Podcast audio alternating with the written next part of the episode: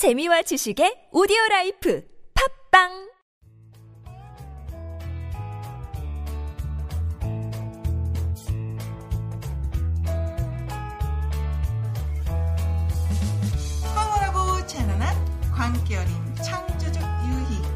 여기는 한지훈의 고전에서 찾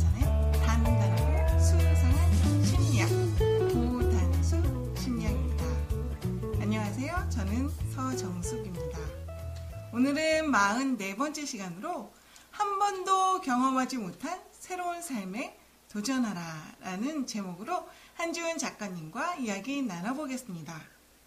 아, 우리가 지금까지 여러 삶을 살아왔는데 아직도 한 번도 살아보지 못한 삶이 어떤 게 있을까요?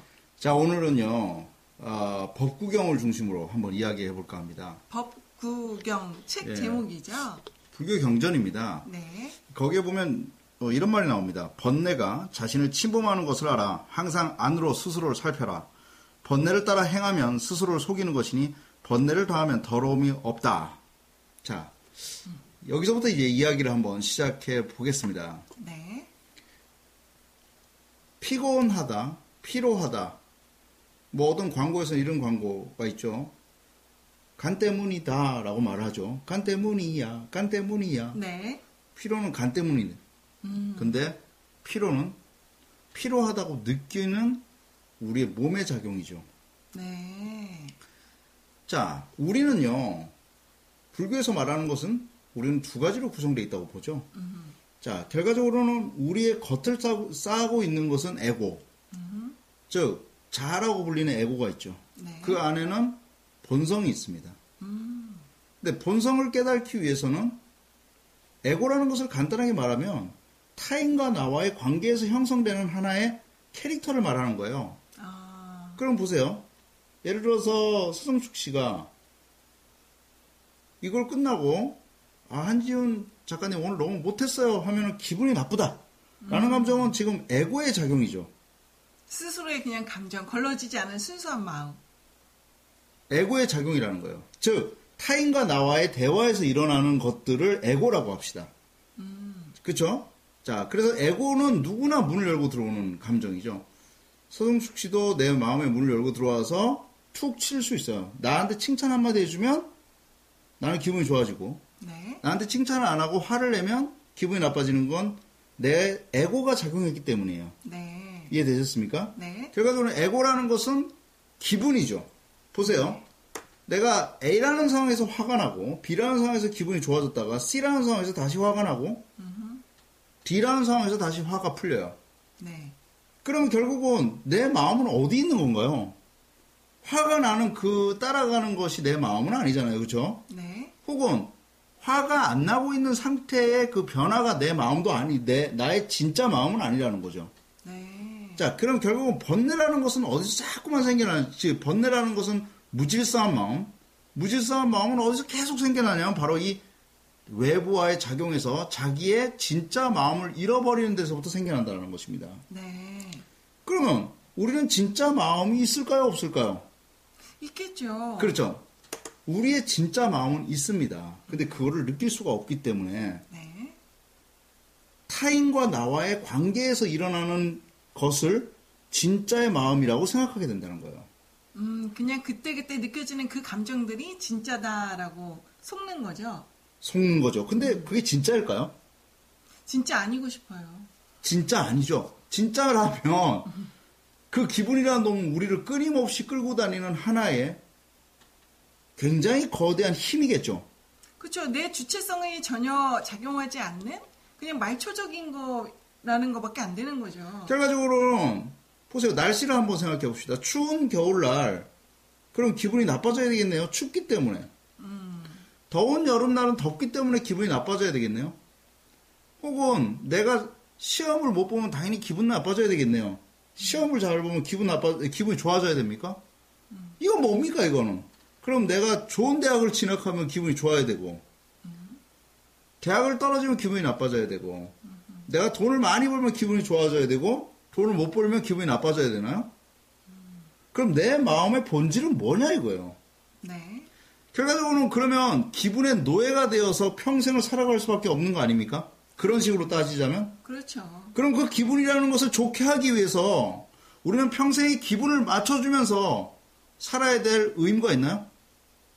없는데요. 기분을 따라가다 보면 어느덧 내 자아는 사라지게 되고 바로 기분을 따라가다 보면 기분의 실체에 대해서 알게 됩니다. 기분을 아무리 따라가봤자 거기는 완벽한 행복감이 없다는 것입니다. 네. 다시 한번 말하지만 번뇌를 따라 행하다 보면 스스로를 속이는 것이다라고 말했어요. 내가 기분을 계속적으로 따라가 봅시다.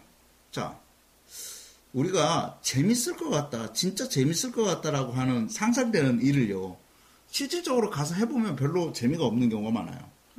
예를 들어서 이렇게 생각해 봅시다. 동남아 3박 5일 여행을 가면은 그 업무에 지쳐 있는 직장인들의 경우 거기를 가면 파라다이스가 펼쳐질 것 같은 느낌으로 가게 되죠. 그럼요. 그것도 한겨울에 그렇죠. 가면은 딱 1시간에서 2시간은 좋아요. 근데 해변의 그 은빛 모래와 작렬하는 태양까지는 좋지만 바로 내 살이 타고 있다는 느낌, 더위가 싫다는 느낌, 목이 마르다는 느낌, 이국적인 풍경은 좋지만 입맛에 맞는 음식을 먹지 못한다는 느낌 때문에 또다시 집으로 오고 싶어요. 이것이 바로 우리의 더러운 기분을 따라가는 것이죠. 네. 기분은 육체와 마찬가지입니다. 우리의 육체는 편한 것, 그냥 쉬는 것, 아무것도 안 하는 것, 이런 것들을 주요 목표로 삼아라라고 우리에게 던져줍니다. 하지만 우리에게는 강력한 하나의 시선을 가지고 있습니다. 그건 바로 우리가 타고난 근본의 생명력, 본성의 생명력이 있다는 것입니다. 네. 자, 한번 따라해 볼게요. 나는 나는 건강하고 건강하고 명랑한 명랑한 생명력을 지닌 존재다. 생명력을 지닌 존재다. 저는 이렇게 생각합니다. 어떤 꽃이 자라날 때요. 그 꽃의 아름다움을 딱 보는 순간을 즐기는 것이 아니라 그 꽃이 모든 것들이 시작이 어디였냐면 진짜 눈꽃만큼 작은 씨에서부터 출발했다는 것이죠. 네. 그것이 바로 저는 본성이라고 생각한다는 것입니다.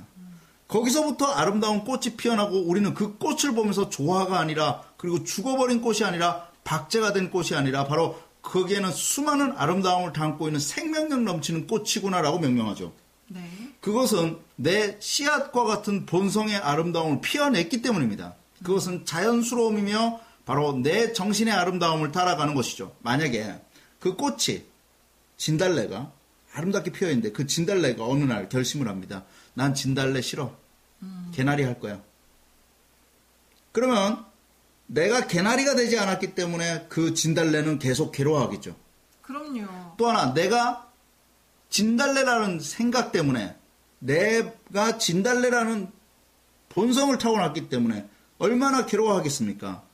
똑같습니다. 나의 기분과 나의 상황은 나를 초라하게 만들 것입니다. 그리고 내가 추락하도록 내버려 둘 것입니다. 하지만 절대로 추락하지 말아야 될 것이 있, 있습니다. 지금 내 눈앞에 펼쳐진 모든 나를 초라하게 만드는 현상들은 바로 무질서라는 것입니다. 내가 언제 한번 나의 본성을 깨닫고 내가 진짜 원하는 것, 내가 진짜 나아가야 될 길로 나아가 본 적 있습니까? 만약에 그렇게 살지 못했다면 이제 이렇게 외치십시오. 나는 건강한 생명력을 가진 존재다. 그러므로 나는 나의 본성대로 살 것이다. 그리고 그 본성의 한가운데서 사자의 용맹함과 낙타의 힘으로 독수리의 발톱을 가진 사나이로 앞으로 정진하십시오. 이것은 무엇을 뜻합니까? 내 정신이 살아있음이고 내가 번뇌보다 앞설 수 있다는 희망이며 내가 피로에 지친 눈으로 바보처럼 살아가지 않겠다라고 외쳐대는 힘이죠. 즉 하나의 생명력은요. 그 꽃이 아름다운 이유는요. 바로 그 꽃을 심어냈던 본성의 개성에 충실했다는 것입니다. 마지막으로 질문하겠습니다. 당신은 지금 노예의 본능에 의해서 끌려다니고 있지는 않습니까?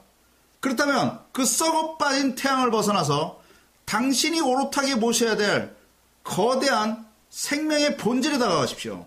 그렇다면 당신은 바로 그 자리에서 행복해질 수 있다고 자부합니다. 결론은 이겁니다. 우리는 수많은 번뇌와 에고의 작용에 의해서 매일 힘들어하는 삶을 살 수밖에 없습니다.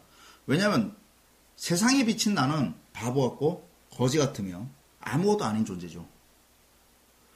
그렇지만 그 에고의 문을 무엇으로 바라보면 바로 나의 생명력 넘치는 본질로 나의 생명력 넘치는 본질로 나의 모습을 바라본다면 내가 에고에 끌려다니는 모습을 본다면 이렇게 외치겠죠. 그 에고의 본질은 무질서이기 때문에 이렇게 말하겠죠. 무질서야 난 널 따라가지 않으련다. 무질서야 미안한데 내가 너와 함께 하지 않겠다. 왜냐하면 나는 질서를 가진 본연의 나를 가지고 있기 때문에. 결과적으로 모든 정신병의 출발점은 남의 시각에서 나를 바라보는 그리고 그 시각에 대해서 내가 초라해지고 아무것도 아닌 것처럼 느껴질 때 생겨나는 현상이라고 생각합니다. 여러분, 우리에게 주어진 시간은 길지 않다는 걸 자각하시고 아름다운 생명력을 가진 활짝 핀 꽃처럼 우리 본연의 마음속에 다가갈 수 있도록 노력하십시오. 감사합니다. 네, 지금까지는 한지연의 고단수의 심리학 저는 서정수 네, 저는 작가 한지훈이었습니다. 감사합니다. 감사합니다.